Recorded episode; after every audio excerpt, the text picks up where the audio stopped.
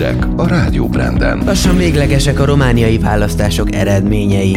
A területi közigazgatásban dolgozókat teszteli koronavírusra mától. Több tuszad migránsra bukkantak egy furgonban. Jó napot kívánok, Varga Zalán vagyok. Rádió Brand. Összeköt minket.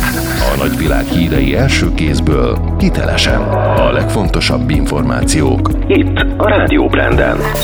Parlamenti választásokat tartottak Romániában. A Digi24 televízió szerint öt politikai alakulatnak lehet parlamenti képviselete Romániában a következő négy évben. A választásokat a részeredmények szerint a jelenlegi parlamentben is legnagyobb frakcióval rendelkező, de tavaly óta ellenzékbe szorult szociáldemokrata párt nyerte 30% körüli eredménnyel. Ez nagyjából megegyezik az Exit Poll által előrevetített eredménnyel. Második helyen a Klaus Johannis államfőhöz közel álló jobb-közép nemzeti liberális párt végzett, amely az eddig megszámolt voksok valamivel kevesebb, mint 25,4%-át kapta. A harmadik helyen a rendszerkritikus USR Plus szövetség végzett, amely a részeredmények alapján 14% pontot összesített. A területi közigazgatásban dolgozók szűrésével folytatódik az országos célzott csoportos tesztelés. Erről az országos tisztifőorvos beszélt az M1-nek. Müller Cecília felhívta a figyelmet arra, hogy már nagyon sok ügyet lehet online is intézni, így akinek módja van rá, azt válassza. A tisztifőorvos aggodalmát fejezte ki amiatt, hogy már most zsúfoltak a bevásárlóközpontok.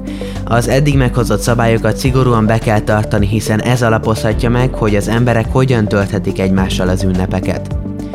Közben vasárnap csak nem 6700 újabb esetben igazolták itthon a koronavírus fertőzést, 162 beteg hunyt el, az aktív fertőzöttek száma közelít a 173 ezerhez. 7700-an vannak kórházban, gépi lélegeztetésre jelenleg 656-an szorulnak. Koronavírussal fertőzött lett Donald Trump amerikai elnök személyes ügyvédje. Ezt az elnök tudatta a Twitterem. Az ügyvédet jelenleg Washingtonban a Georgetown Egyetemi Kórházban ápolják. Egy névtelenségbe burkolózó forrás közlése szerint vannak kortünetei.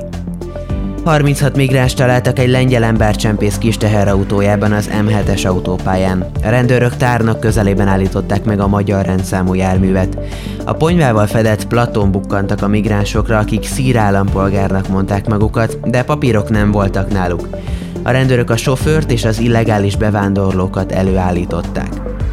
Moszkvában összesen 7 millió embert kell beoltani koronavírus ellen, jelentette ki az orosz főváros polgármestere. Amint egy 12,5 millió lakosú városban tegnap kezdődött a széleskörű vakcinázás, elsősorban az orvosok és a tanárok körében. Az orosz államfő korábban azt mondta, már több mint 2 millió adag áll rendelkezésre a Sputnik V nevű oltóanyagból. Sport.